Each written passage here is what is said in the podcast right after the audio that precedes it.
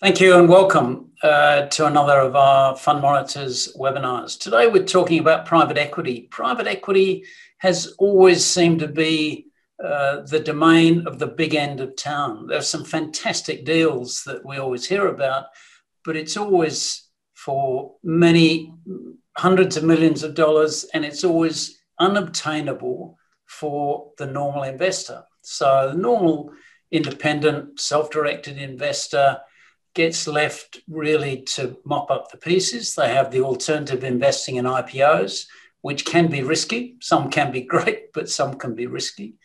Or they have the opportunity to do angel investing with small scale businesses or small scale startups.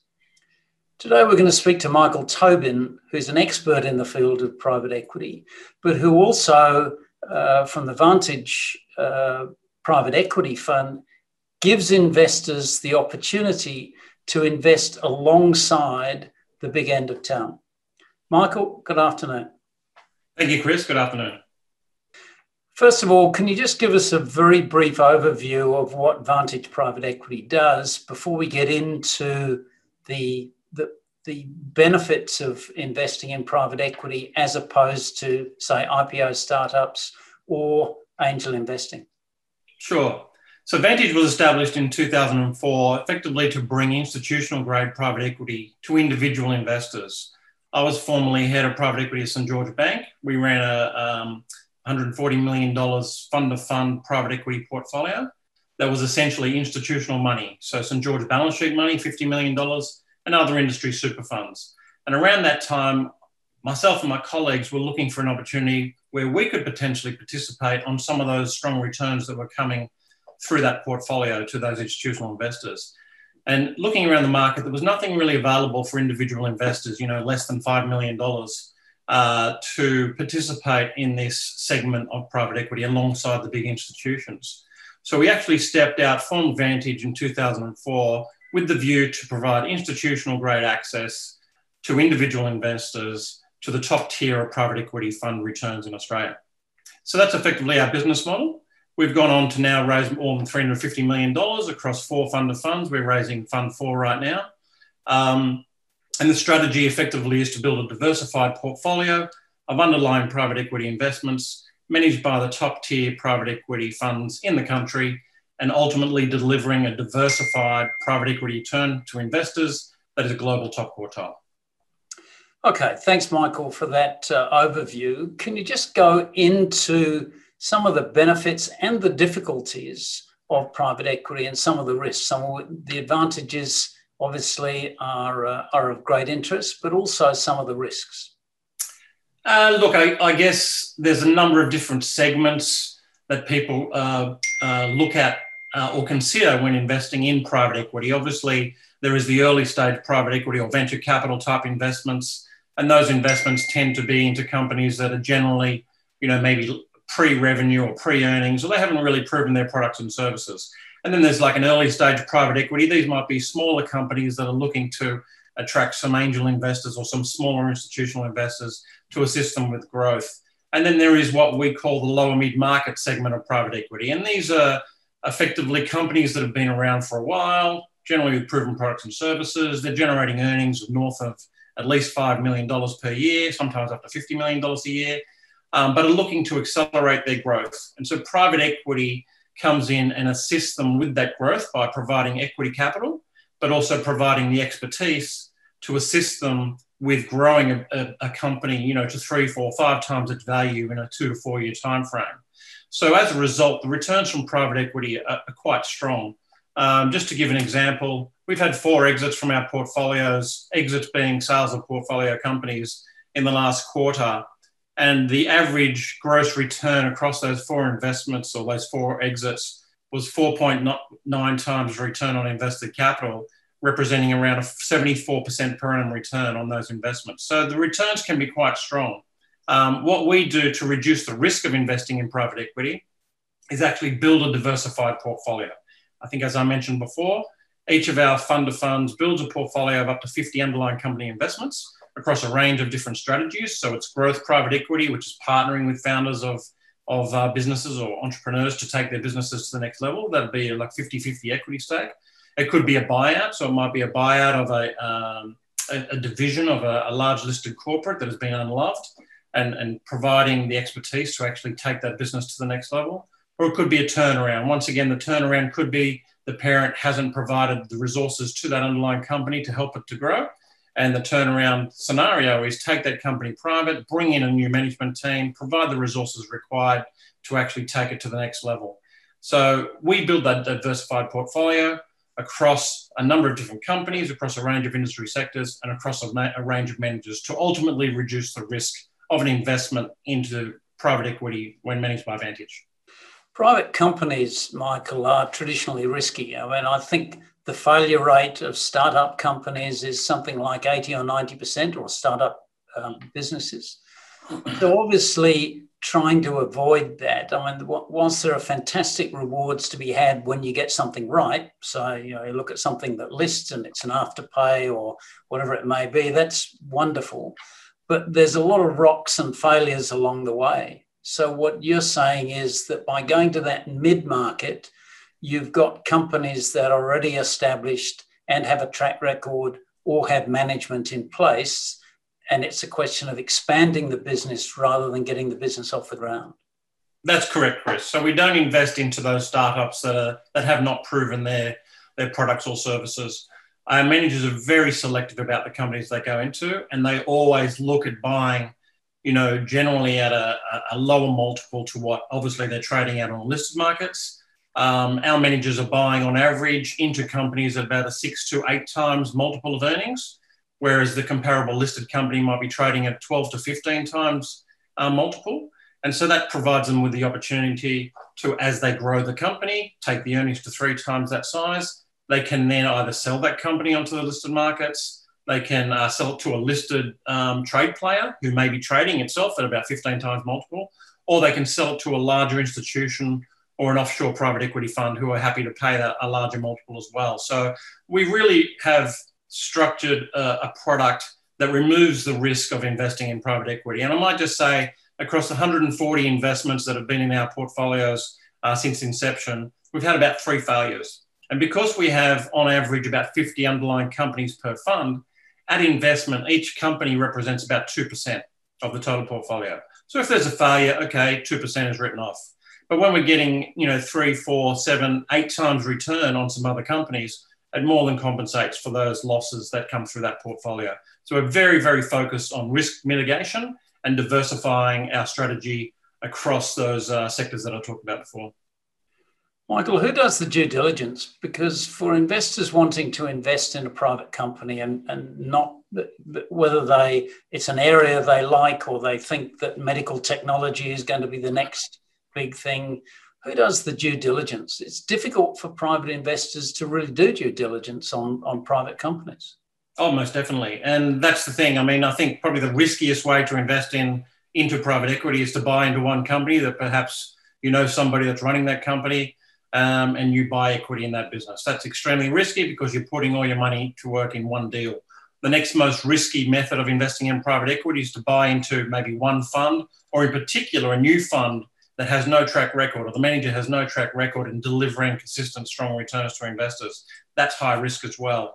Um, so, what we focus on is investing only into the funds that signif- have a significant amount of experience in already having proven that they can deliver value from investing into private equity. So, often the managers that we invest into have already done 10, 12, 15 deals before and they've exited all of those deals and generated a strong return. Normally, those returns are 30, 40, 50% per annum returns on their exits. Um, so we tend to invest only into never the first time funds, only into the funds that have uh, uh, the managers have a significant amount of a track record. And often they've had more than 10, 15, sometimes 20 years of experience of investing in private equity.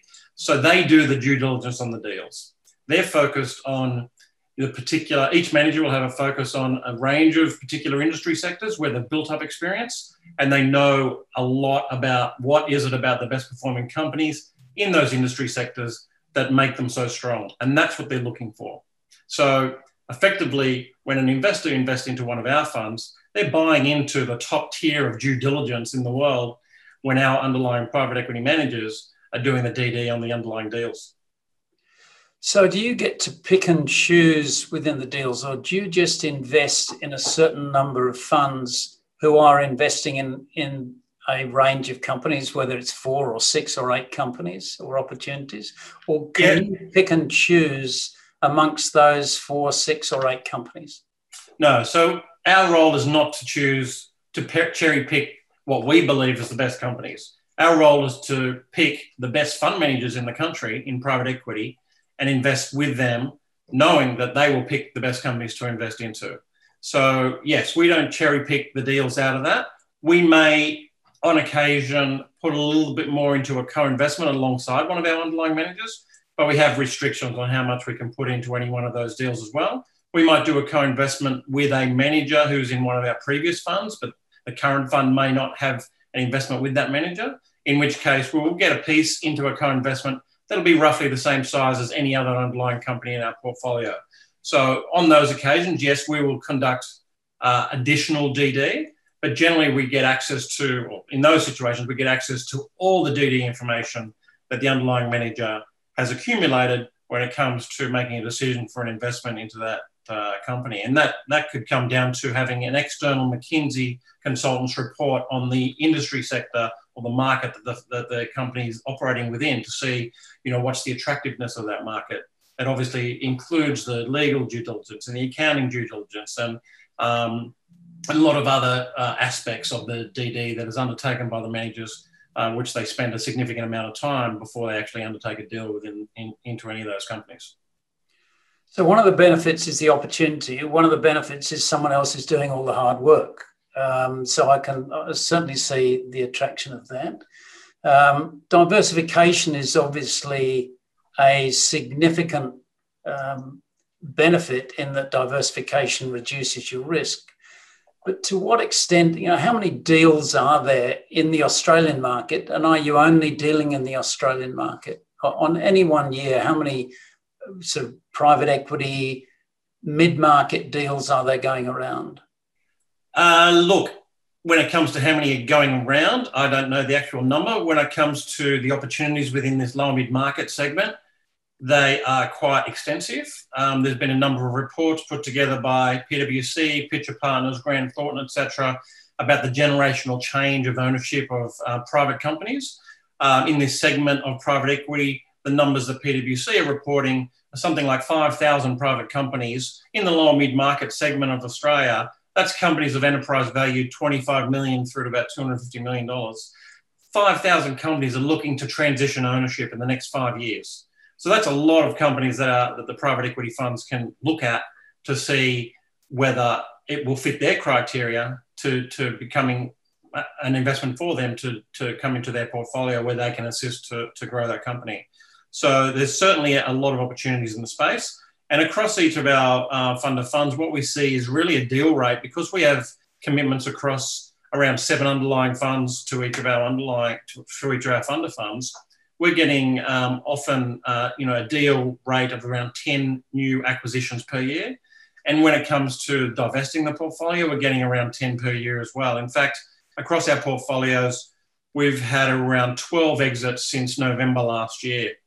Um, so it's been a, quite a high rate of exits. And that's normally the private equity model. Spend a bit of time investing into the companies, building up those companies across a two to four year time frame, and then exit those companies. So as an investor comes into our fund, our portfolio will grow over time. Uh, currently within our VPEG 4, I think we've got about six companies. Um, that will grow ultimately to about 50 companies at a rate of about 10 companies per year. But we'll start to see some exits coming from that portfolio and hopefully getting those two, three, four times return um, which we've been historically getting across all our funds, um, and delivering distributions back to investors. So, Michael, one of the disadvantages or one of the issues with private equity has always been liquidity. If I've got the choice of investing in an IPO, I could, you know, make 100%, I could make um, a, a, a, negative return, but at least I have the liquidity of the market. So that's a big benefit liquidity in private equity is very different, but you're mentioning a series of exits. So, what what's the average length of investment that you're making? So, from actually investing in one of these small to mid market companies. through to exiting them? Yes, across our funds uh, two and three um, and four, we're seeing an average hold period of about three years. So some of the exits that we've had recently have been about uh, two and a half years. Some have been up to four years. So on average, we're seeing about a three-year hold period. Um, you mentioned the liquidity. Often, obviously, bigger institutional investors, when they're buying into private equity, have a longer-term investment timeframe. Um, but what we actually have provided investors with our VPEG4, and it's also a case of our VPEG3, is pro- provide the ability to redeem after a minimum four-year hold. So investors can hold for four years and then redeem at any time thereafter if they want to. Otherwise, they can stay in the portfolio and continue to get the 20% per annum plus returns that they were getting uh, for their first four years. So, obviously, much less volatile returns, probably better returns than the market. But the downside, if there is a downside to that, is you've got to be prepared to stick your money in and stay with it. Um, so, in that way, it's more like a property investment, which, unless you're really lucky, you're not going to turn property over in 12 or 24 months, it's more of a buy and hold. So you'd take the same approach to private equity? Yeah, definitely. Look, it's obviously not going to be 100% of anybody's portfolio. Um, and it really comes down to the age of the person that's investing in it. And, you know, obviously Australia has a, a compulsory um, superannuation regime. Um, so as you know, the largest superannuation funds, the Future Fund, Australian Super, CBUS, MTAA, etc., they all have a, you know, relatively, you know, uh, good sized proportion of their portfolio in private equity, somewhere between uh, 15% for future fund up to 20% plus for some of the other industry funds. So, what we often see from investors that come into our portfolio is uh, traditionally before they've invested in private equity, they might have 100% in, in listed stocks, property, and potentially some bonds, um, and virtually nothing in private equity. So, they start to you know put a proportion of their portfolio into private equity that they don't need the liquidity from. Um, you know, speaking from my own perspective, you know, I'm not looking to retire for another 10 years. Uh, I'm comfortable to put virtually all my money into private equity because, you know, I don't need that liquidity ongoing. I'm still working um, and I have enough liquidity from my salary coming through. And so that works out for a lot of our investors. Um, a lot of business owners participate in our fund who are getting, you know, good cash flows off their businesses um, and don't necessarily need the liquidity, but they want to build a nest egg for later on in life or through their self-managed super fund where they can't touch the, the money until a certain age anyway. Um, so, you know, that's the kind of profile that it fits for those types of investors that are happy to put a portion of their investment portfolio in.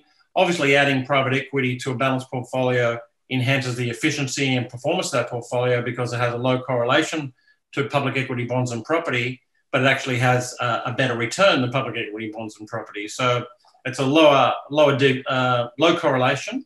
It has a low standard deviation, so low volatility. So adding it to a balanced portfolio actually enhances the returns of that portfolio. Michael, can you give us some examples of companies that either you're invested, you obviously invest in in funds, so you're a fund of funds, but the underlying companies, uh, either some of the examples of funds that of companies that you're presently invested in, or examples of companies that you've recently exited? Yeah, sure. Look, I'll give a good example. It's uh, quite a recent um, exit from our portfolio, which is from our fund three. Um, this is uh, Silk Laser Clinics, um, listed on the stock exchange in uh, on the 15th of December 2020. So Silk Laser Clinics is a a, a, business that provides what do they call it? Non-surgical aesthetics. So this is uh, skin laser or laser treatment of skin. So laser hair removal botox fillers uh, and, a, and, a, bunch of other sort of uh, treatments that are undertaken by nurses in clinics. Um, uh, our underlying manager advent invested into this business in january 2018 when the business had 12 clinics operating in regional south australia and Western Australia. And across the period from January 18 to December 2020, they exi- they invested uh, a significant amount of money to grow that business from 12 clinics to over 50 clinics when it came to exit. That business grew by not only uh, growing clinics organically in partnership with the clinic owners, but also acquiring another business called the Laser Lounge, which added a number of clinics to it. Um, they so that business grew its uh, earnings over that period of time uh, from around four million dollars to twenty eight million dollars at exit, and grew its revenue from around $13 million to $60 million at exit. So strong uplift. When it lists on the stock exchange at the IPO price, that represented roughly four times return on invested capital, uh, sort of a, a, across that sort of two and a half year time frame, and that represented a 70% per annum return uh, for our investors. Uh, so that's a good example of where the private equity team, you know, came in and added significant value to that business to grow it across Australia. Is there an equivalent business for old men with grey hair, Michael, out there? I think you can go there and um, get some laser treatment to remove that hair, Chris. I don't want to remove it, Michael. then you can get a wig. I just want to change the colour of it without turning copper. Right. Anyway, I, I, um, yeah, let, us have a, let's have another example of it. I think you were invested in Message Media recently. Uh, yeah, so Message Media has obviously been reported in the press. I think it's uh, been reported as being the second or third largest tech business uh, ever sold in, in Australia. So that was an investment from our fund two and our fund three via Mercury into Message Media. They ultimately um, acquired 50% of the interests in Message Media uh, across those two funds, which we have a, a proportion of. Um, and that was sold uh, just recently to Sinch, a Nasdaq, uh, Swedish Nasdaq listed technology firm, a multi-billion dollar firm for 1.7 billion Australian dollars. I think it was 1.3 billion US dollars was the headline number. Um, and so that obviously delivered a significant um, uplift uh, for our portfolio. So the Mercury investment came in in two tranches uh, from their fund two and their fund three. Um, obviously, the first tranche was when the business was Australian centric.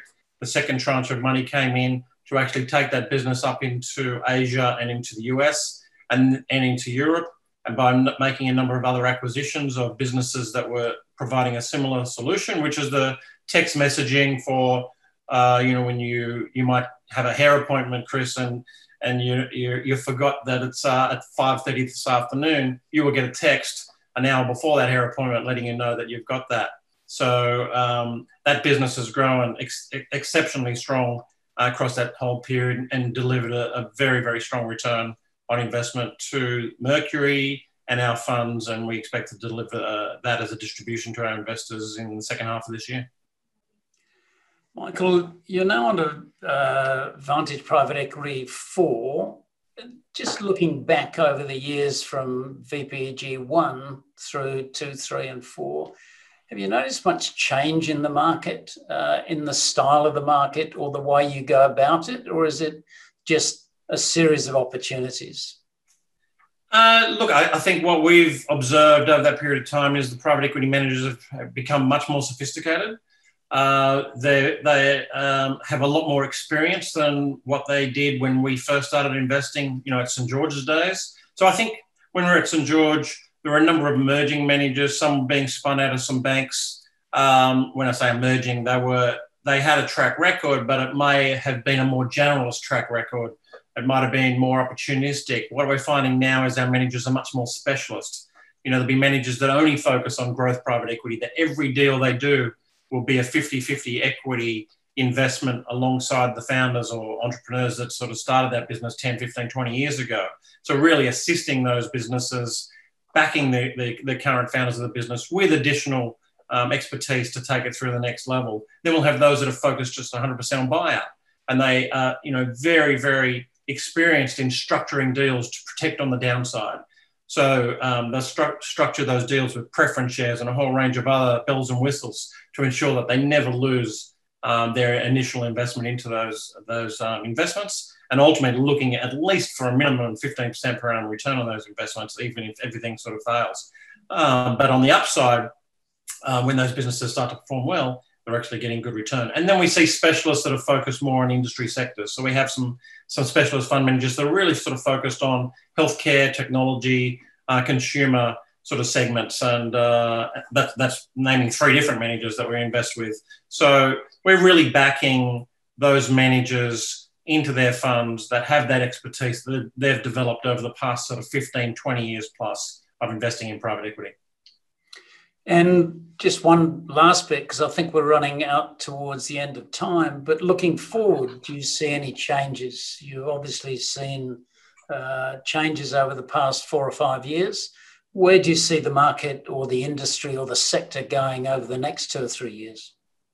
Uh, look, it's quite interesting. I think uh, obviously ESG is playing a big part in a lot of our funds' approach to investment right now. Um, so we'll see that there'll be a lot more focus on ESG, carbon neutrality uh, across the underlying investments. Um, we are seeing new types of investments coming into our portfolio that we would, would not have expected or would not have envisaged, you know, a number of years ago.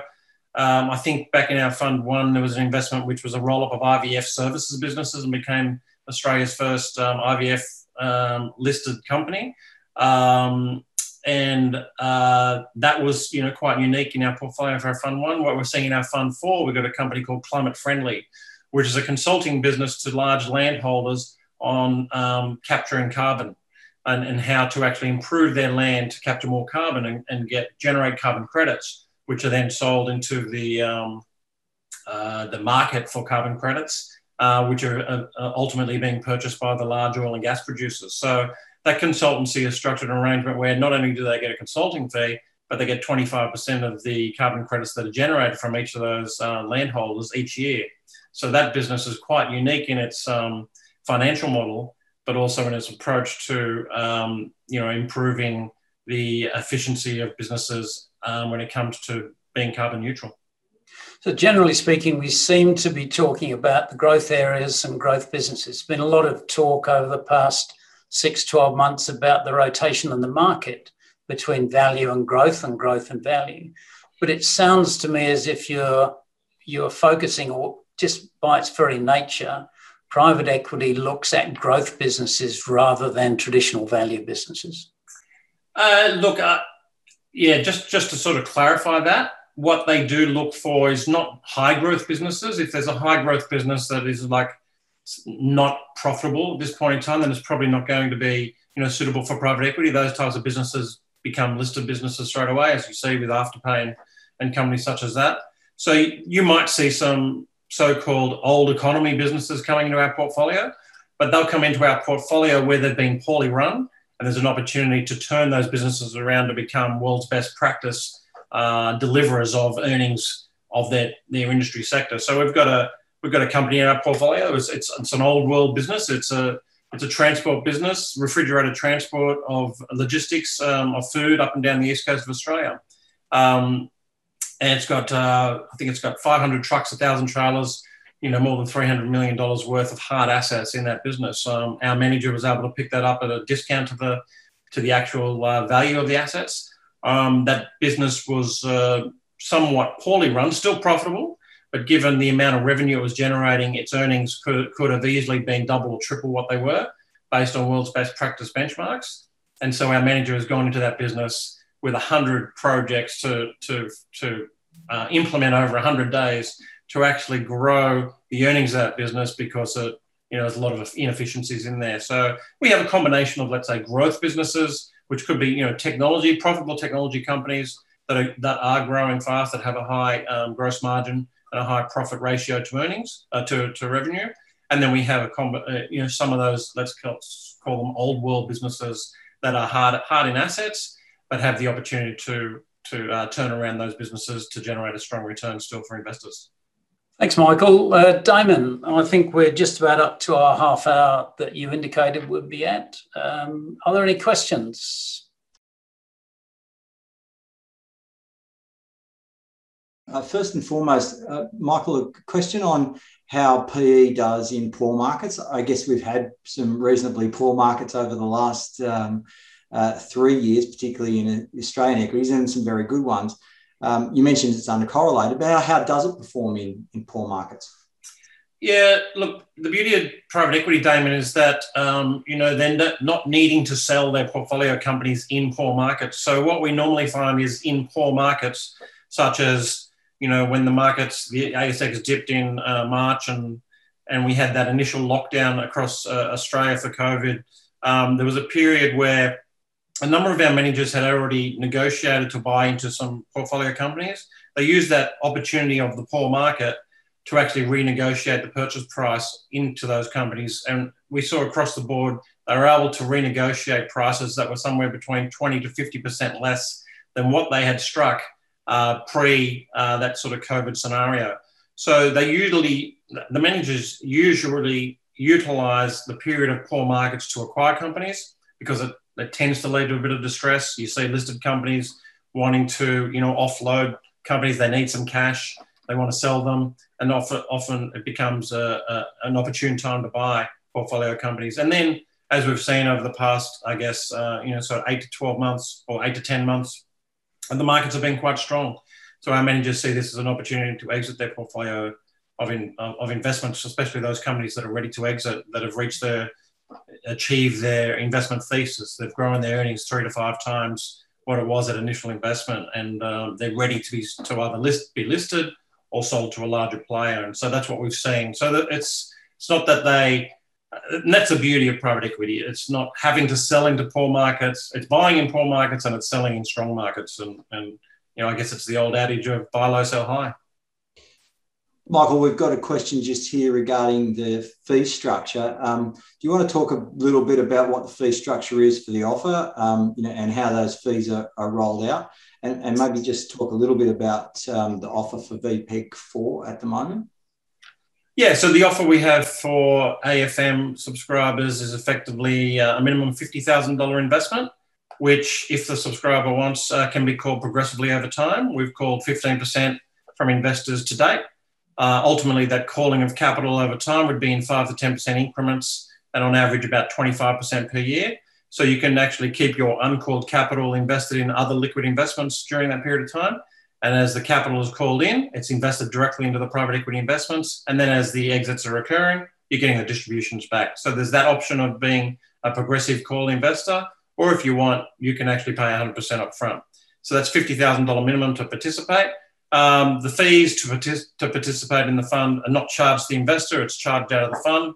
So investors actually receive the full um, allocation uh, for what they want to invest. Um, and a very low management fee of 1.25% per annum on committed capital for the first four years, and then it's on invested capital thereafter. And then we have a very um, competitive performance fee structure, which is 15%, sorry, a 10% gain above a 15% per annum net return to investor on a whole of fund basis. So investors get all their um, initial capital back, 15% per annum return on that capital, and then we our team shares in the upside 10% to the to Vantage and and 90% to the investor. So that's uh, extremely competitive in the market when most of our competitors are charging 20% over an 8% hurdle, um, and some of them on a deal by deal basis. So ours is on a whole fund basis, which is extremely fair. Our interests are aligned with all our investors. Uh, Michael, also um, just to sort of stress, you mentioned earlier that you, it's it's a, an Australian fund. Are all of the deals based in Australia? Sorry, I missed that. With what? Are all of the deals based in Australia? are there some odd uh, overseas uh, company held within some of these underlying managers? Right. So all of the funds that we invest into are Australian domiciled, but some of those funds do invest into some New Zealand companies. So what we find across our portfolio, we have around 10% of each of our portfolios invested into New Zealand companies. And that tends to be New Zealand companies that have a, a very strong management team, a very strong platform for growth, and the opportunity to expand that business or that company and its products and services from New Zealand into Australia and beyond. So that tends to be why uh, those companies come into one of our portfolio um, uh, of investments. Uh, I love this question. Um, someone's asked, having heard quite a lot of success stories, uh, what's the worst investment and what was the effect on the fund of funds um, as a result of that?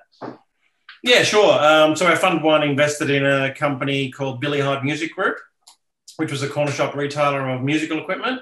Um, and they invested into that company pre GFC. Uh, the strategy was to turn that into a big box, a big box retailer of musical equipment by um, taking on large leases of large spaces and buying a lot of equipment to fill those spaces and hoping that a lot more people would buy the drums and guitars, etc., as, as opposed to um, from a, a, corner shop. Um, unfortunately, GFC hit. Um, individuals stopped uh, discretionary spend to a degree, um, didn't buy the guitars and, and drum kits, and um, unfortunately, that company had a, a fair bit of debt and was put into administration um, and receivership. So uh, we lost 100% of our investment in that fund, uh, sorry, in that company. Um, but as I said, our fund one had about 50 underlying companies in it. That was one company. It represented 2% of our total investment portfolio at that time. So it represented about $1.5 million of our fund's money into that deal. Um, and I might just say six months after that um, investment failed, we had another company in our portfolio with roughly the same amount of money, $1.5 million, that listed on the stock exchange. It was a Cover-More travel insurance, and we got five times our money. So across those two deals, we got two and a half times. So, you know, across our portfolio of 140 companies, we've had about uh, three failures uh, to date. Um, and, you know, failures being a total wipeout of the initial capital that we invested into those companies. But given that the rest of the companies across the portfolio are generating three, four, five times return, it more than offsets those uh, losses across the portfolio. So hence the beauty of the diversified approach that we have to investing in private equity. And uh, one uh, final question someone's just asked um, a little bit about the financial returns for the years that the funds have been in existence. How, how have they performed?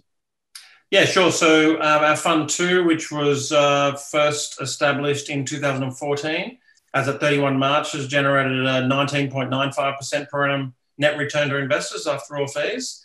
Uh, and our fund three, which was first established in 2017, started investing in 2017. Um, it's sitting on a 21.6% per annum net return to investors, and that's after all fees as well. So, yeah, th- look, we've hit our target returns across both of those funds. We expect the performance of both those funds to improve in the June quarter as we get the June valuations through. Because, as I mentioned before, we've had four exits across the portfolio that have delivered close to five times return on invested capital. So as those valuations flow into the June valuations, we expect those um, uh, net returns to investors on a per annum basis since inception to improve.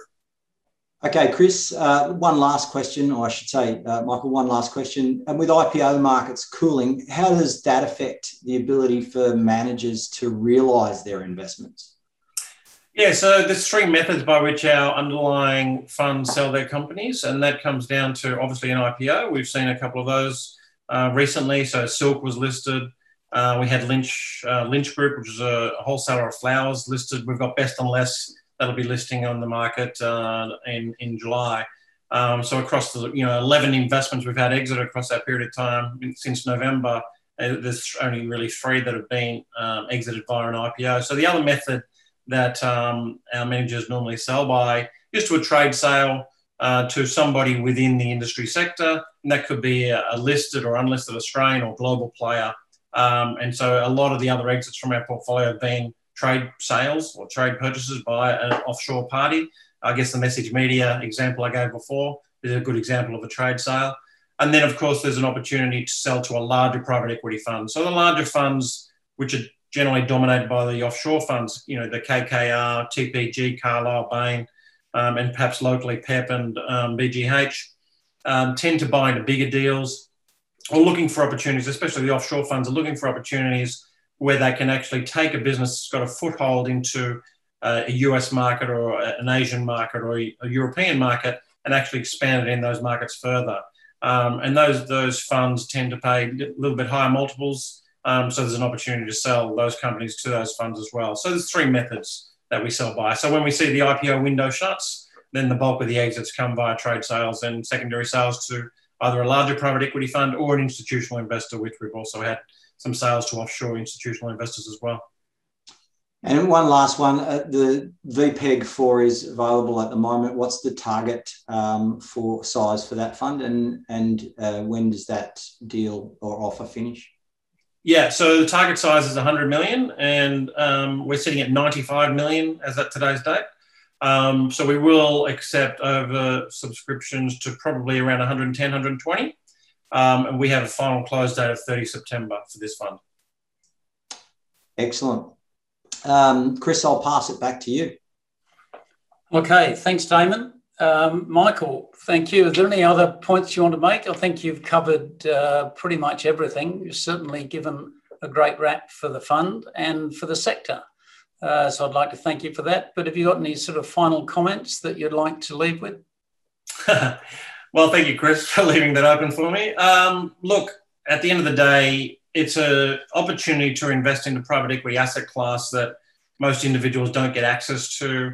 Um, it's a it's an investment that, from an investor's perspective, is quite passive. but from the uh, from our perspective and for the underlying managers that we invest into, it's extremely active. So it's very hands-on by our underlying managers to to grow the value of their underlying portfolio. So it's not a, not buying into a listed company which, which doesn't have that additional focus of a of a, uh, a private equity fund manager to to grow it across that short time frame. Um, so that's the beauty of private equity. Our managers are all focused on delivering that return in a two to four year time frame for every investment as opposed to buying and holding for a long term. So um, when you see a, company listed on the stock exchange, Silk listed, um, it's gone up, I think, 30, 40% since it's listed. But, you know, uh, you would like to get access to the, you know, 4, 400% growth that it had prior to listing. And this is what uh, we provide to investors, that opportunity to get that substantial growth in, in uh, the value of a company prior to it, get, it getting onto the listed markets. Michael, thank you very much indeed. It's been a pleasure talking to you. I hope everyone's found it interesting. And if they have any other further questions, they can certainly come back to us or I'm sure contact Michael directly. Thank, thank you, Michael, to you and your team. Thank you very much, Chris, and thank you everybody for uh, joining the uh, seminar today.